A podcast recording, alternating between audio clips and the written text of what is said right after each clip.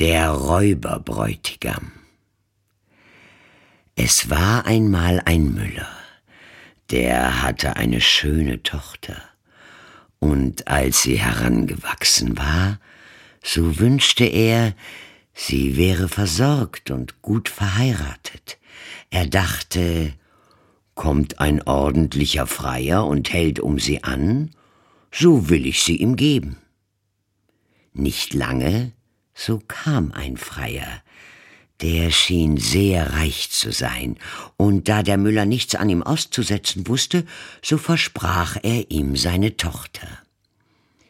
Das Mädchen aber hatte ihn nicht so recht lieb, wie eine Braut ihren Bräutigam lieb haben soll, und hatte kein Vertrauen zu ihm. So oft sie ihn ansah oder an ihn dachte, fühlte sie ein Grauen in ihrem Herzen. Einmal sprach er zu ihr Du bist meine Braut und besuchst mich nicht einmal. Das Mädchen antwortete Ich weiß nicht, wo euer Haus ist. Da sprach der Bräutigam Mein Haus ist draußen im dunklen Wald. Es suchte Ausreden und meinte, es könnte den Weg dahin nicht finden. Der Bräutigam sagte, Künftigen Sonntag musst du hinaus zu mir kommen. Ich habe die Gäste schon eingeladen, und damit du den Weg durch den Wald findest, so will ich dir Asche streuen. Als der Sonntag kam und das Mädchen sich auf den Weg machen sollte, ward ihm so Angst, es wusste selbst nicht recht warum, und damit es den Weg bezeichnen könnte, steckte es sich beide Taschen voll Erbsen und Linsen. An dem Eingang des Waldes war Asche gestreut. Der ging es nach, warf aber bei jedem Schritt rechts und links ein paar Erbsen auf die Erde. Es ging fast den ganzen Tag, bis es mitten in den Wald kam, wo es am dunkelsten war. Da stand ein einsames Haus, das gefiel ihm nicht, denn es sah so finster und unheimlich aus. Es trat hinein, aber es war niemand darin, und herrschte die größte Stille. Plötzlich rief eine Stimme Kehr um, kehr um, du junge Braut, du bist in einem Mörderhaus. Das Mädchen blickte auf und sah, dass die Stimme von einem Vogel kam, der da in einem Bauer an der Wand hing. Nochmals rief er Kehr um, kehr um, du junge Braut, du bist in einem Mörderhaus. Da ging die schöne Braut weiter aus einer Stube in die andere und ging durch das ganze Haus, aber es war leer und keine Menschenseele zu finden. Endlich kam sie auch in den Keller.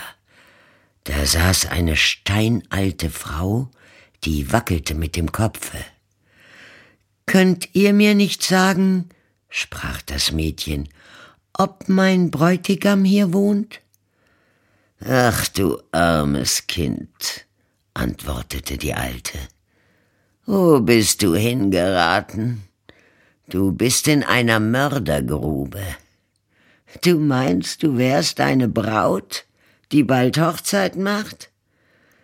Aber du wirst die Hochzeit mit dem Tode halten. Siehst du, da hab ich einen großen Kessel mit Wasser aufsetzen müssen. Wenn sie dich in ihrer Gewalt haben, so zerhacken sie dich ohne Barmherzigkeit, kochen dich und essen dich denn es sind Menschenfresser. Wenn ich nicht Mitleid mit dir habe und dich rette, so bist du verloren. Darauf führte es die Alte hinter ein großes Fass, wo man es nicht sehen konnte. Sei wie ein Mäuschen still, sagte sie. Rege dich nicht und bewege dich nicht, sonst ist's um dich geschehen. Nachts wenn die Räuber schlafen, wollen wir entfliehen. Ich habe schon lange auf eine Gelegenheit gewartet. Kaum war das geschehen, So kam die gottlose Rotte nach Hause. Sie brachten eine andere Jungfrau mitgeschleppt, waren trunken und hörten nicht auf ihr Schreien und Jammern. Sie gaben ihr Wein zu trinken, drei Gläser voll, ein Glas weißen, ein Glas roten und ein Glas gelben. Davon zersprang ihr das Herz. Darauf rissen sie ihr die feinen Kleider ab, legten sie auf den Tisch, zerhackten ihren schönen Leib in Stücke und streuten Salz darüber. Die arme Braut hinter dem Fass zitterte und bebte, denn sie sah wohl, was für ein Schicksal ihr die Räuber zugedacht hatten. Einer von ihnen bemerkte an dem kleinen Finger der Gemordeten einen goldenen Ring, und als er sich nicht gleich abziehen ließ, so nahm er ein Beil und hackte den Finger ab. Aber der Finger sprang in die Höhe, über das Fass hinweg und fiel der Braut gerade in den Schoß. Der Räuber nahm ein Licht und wollte ihn suchen, konnte ihn aber nicht finden. Da sprach ein anderer Hast du auch schon hinter dem großen Fasse gesucht? Aber die Alte rief Kommt und esst und lasst das Suchen bis morgen, der Finger läuft euch nicht fort. Da sprachen die Räuber Die Alte hat recht, ließen vom Suchen ab, setzten sich zum Essen, und die Alte tröpfelte ihnen einen Schlaftrunk in den Wein, dass sie sich bald in den Keller hinlegten, schliefen und schnarchten.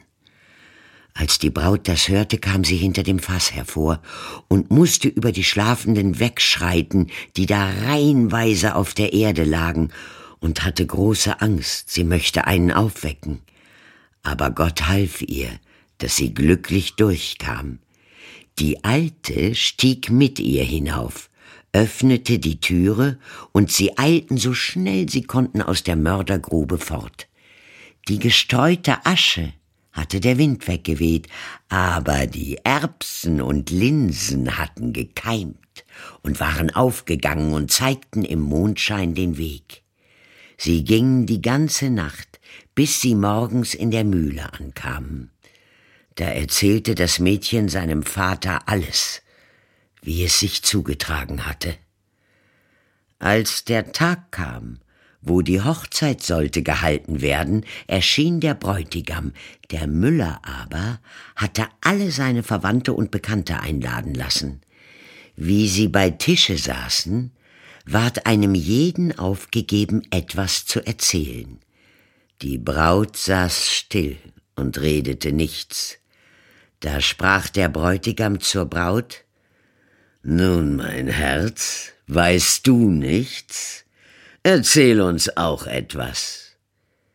Sie antwortete So will ich einen Traum erzählen. Ich ging allein durch einen Wald und kam endlich zu einem Haus. Da war keine Menschenseele darin, aber an der Wand war ein Vogel in einem Bauer, der rief Kehr um, kehr um, du junge Braut, du bist in einem Mörderhaus. Und rief es noch einmal. Mein Schatz, das träumte mir nur. Da ging ich durch alle Stuben und alle waren leer, und es war so unheimlich darin. Ich stieg endlich hinab in den Keller, da saß eine steinalte Frau darin, die wackelte mit dem Kopfe. Ich fragte sie, wohnt mein Bräutigam in diesem Haus? Sie antwortete, Ach, du armes Kind, du bist in eine Mördergrube geraten. Dein Bräutigam wohnt hier, aber er will dich zerhacken und töten und will dich dann kochen und essen. Mein Schatz, das träumte mir nur. Aber die alte Frau versteckte mich hinter ein großes Fass, und kaum war ich da verborgen, so kamen die Räuber heim und schleppten eine Jungfrau mit sich. Der gaben sie dreierlei Wein zu trinken, weißen, roten und gelben. Davon zersprang ihr das Herz. Mein Schatz, das träumte mir nur.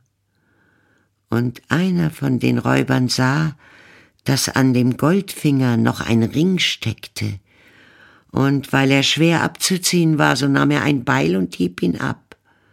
Aber der Finger sprang in die Höhe und sprang hinter das große Fass und fiel mir in den Schoß. Und da ist der Finger mit dem Ring. Bei diesen Worten zog sie ihn hervor und zeigte ihn den Anwesenden. Der Räuber, der bei der Erzählung ganz kreideweiß geworden war, sprang auf und wollte entfliehen, aber die Gäste hielten ihn fest und überlieferten ihn den Gerichten.